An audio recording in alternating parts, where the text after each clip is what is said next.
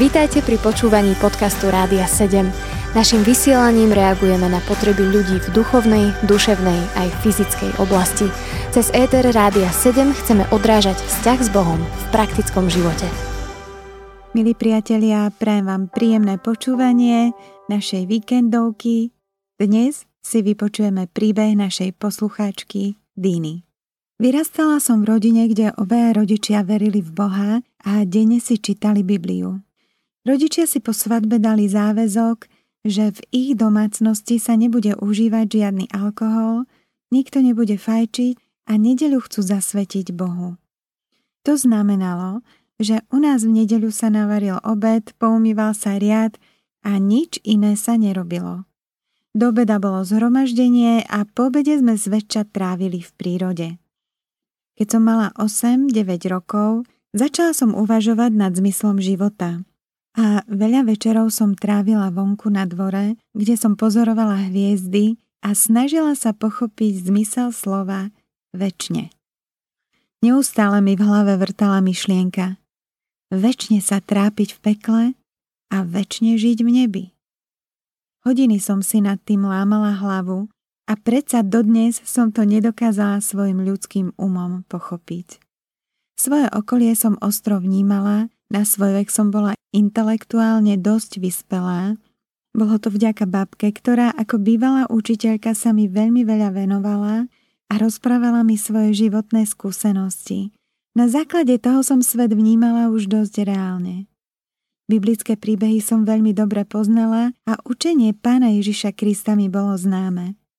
Nedokázala som pochopiť, prečo mnohí kresťania v mojom okolí nežijú tak, ako si to pán Ježiš praje. Moji rodičia boli horliví kresťania. Počas totality znášali rôzne rizika pre pána v tajnej podzemnej práci s kresťanskou literatúrou zo západu. Ale ako dospievajúce dievča som videla veľa nedostatkov v ich živote. V živote každého mladého človeka príde obdobie, keď si chce riešiť otázku svojho bytia. Mohla som mať okolo 13 rokov, keď som vážne hľadala zmysel života. Rozhodovala sa, ktorou cestou v živote ísť. Uvažovala som dokonca aj nad samovraždou. Zvažovala som dopad takého činu, čo som potom odvrhla od seba ako cestu pre zbabelcov, ktorí sa nedokážu boriť ťažkosťami v živote. Bola som tvrdá na seba a to hlavne kvôli tomu, že som vyrastala medzi chlapcami, ktorí boli odo mňa o 5 až 8 rokov starší. Chcela som sa im vo všetkom vyrovnať. V tých 13 rokoch som sa rozhodla, že chcem žiť život, ktorý ma bude naplňať. Buď budem žiť celkom pre Boha, alebo celkom pre svet. Nechcela som žiť polovičatým životom, znenávidela som život plný kompromisov. Každý rok sme chodievali na veľkonočnú kresťanskú konferenciu. V ten rok som sa modlila, aby som sa na tej konferencii obratila k Bohu – Chcela som sa stať skutočnou kresťankou. Bola som vedomá svojich hriechov. Vedela som, že som hriešna. V Biblii som sa stretla aj s takým odsekom písma, ktorý hovoril o tom, že Boh si niektorých predurčil, aby boli zachránení.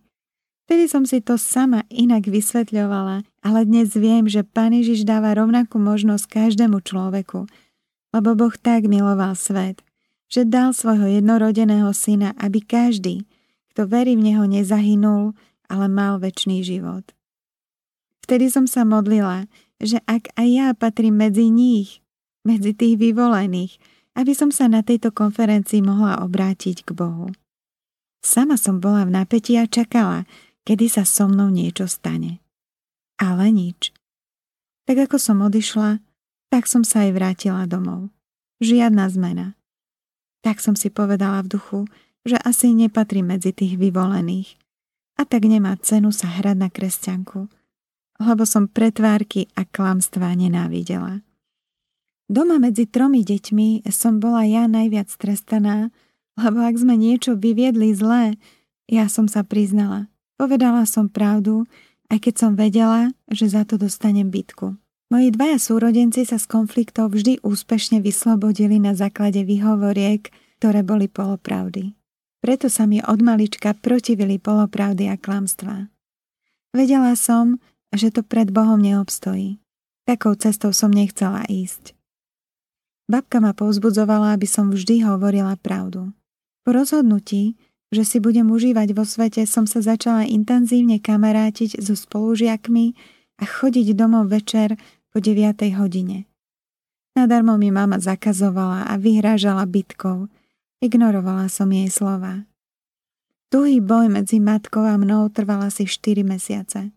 Cez prázdniny, po ukončení 8. ročníka, jedna veriaca rodina v zahraničí ma chcela pozvať k ním. Bývali v hlavnom meste, ktoré sa mi veľmi páčilo. Preto ponuka bola lákavá, ale pozvanie som trikrát odmietla. Vedela som, že je tam veľké zhromaždenie, kam chodí celá ich rodina. Každý deň mali nejakú duchovnú aktivitu, ktoré sa zúčastňovali a hlavne mladí, kvôli prázdninám. A to som už nechcela. Nechcela som byť medzi veriacimi a každý deň chodiť do spoločenstva, tak to už vonkoncom nie. Ale oni ma oslovili aj štvrtýkrát a to som sa už hambila odmietnúť, tak som sa slúbila na jeden týždeň. Povedala som si, no nejako to vydržím, keď už ma toľko volajú. Sľúbili, že mi poukazujú historické pamiatky a navštívime i významné časti mesta. Sľub aj dodržali. Každý deň sme do obeda chodili po meste a po obede sa patrilo s dievčatami ísť na akcie. Nebolo to tak hrozné, ako som si to myslela. Nakoniec po prehováraniach som zostala i druhý, tretí i štvrtý týždeň. Tretiu nedeľu prišiel na návštevu do zboru nejaký misionár z Afriky, Černoch. Z nedele som si nič nezapamätala. Rodina, u ktorej som bola, toho misionára pozvala na pondelok večer k ním. Prišli viacerí mladí jeden starší brat ako tlmočník. Misionár hovoril o stratenej ovečke z Lukášovho Evanielia 15. kapitoly. Každé dieťa, ktoré chodí na besiedku, pozná tento príbeh. Mňa Boh zasiahol cez tohoto človeka.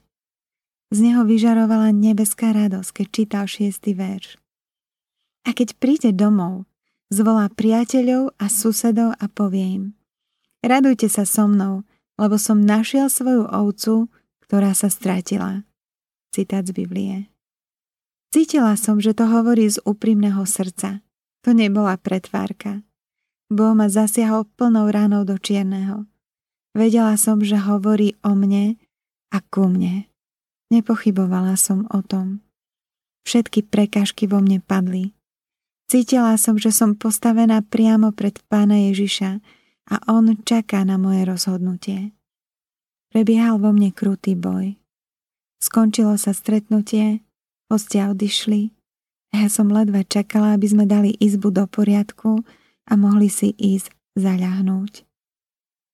Neustále sa vo mne ozývali dva hlasy jeden plný lásky, ktorý ma volal k pánovi Ježišovi a druhý hlas s množstvom argumentov, aby som to neurobila, lebo o čo všetko prídem v živote. Bolo už nad ránom, keď som padla na kolena pri posteli a mohla som všetko povedať Bohu, čo ma tlačilo, čo som dusila v sebe a poprosiť ho, aby mi odpustil, aby sa on nasťahoval do môjho srdca. Zaspala som a ráno, keď som sa zobudila, znovu prichádzali pochybnosti. Bolo to skutočné obrátenie? Neboli to len moje pocity alebo nejaké citové vzplanutie? Nikomu som nič nepovedala. Vo viacerých príbehoch som čítala, že po obrátení sa zmení pohľad alebo výzor tváre toho človeka. Pomyslela som si, ak je to pravda, tak by to druhý mali zbadať. Prišiel celý deň a nikto nič nepovedal. Druhý deň večer, keď sme išli na biblickú hodinu, brat, ktorý bol tlmočníkom, zastavil ma s otázkou, že čo sa so mnou stalo. Boh sa postaral, aby aj posledná pochybnosť vo mne bola zborená. A vtedy s radosťou som mohla vyznať, čo som prežila. O tri dni neskôr som sa stretla s rodičmi, ale tiež som im nič nepovedala. Po pár dňoch mama videla, že si preberám šatník. Mini sukne, ktoré sa dali spustiť, som prešila, iné som vyradila Vtedy sa aj doma dozvedeli, že nastala zmena v mojom srdci. Pán Ježiš postupne začal robiť poriadok v mojom vnútri. Zmenila sa celá hierarchia mojich hodnôt a na prvé miesto sa dostal Pán Ježiš Kristus. Zmenil sa môj vzťah k sestre, ktorú som neznášala kvôli klamstvám. Keby nebola Božia milosť tak veľká, veľakrát by som sa topila vo vlnách skúšok a problémov. Nesmierna vďaka vyviera deň čo deň z môjho srdca za dobrovoľnú obeď Pána Ježiša na kríži, ktorý zomrel aj za moje hriechy. Počúvali ste podcast Rádia 7. Informácie o možnostiach podpory našej služby nájdete na radio7.sk.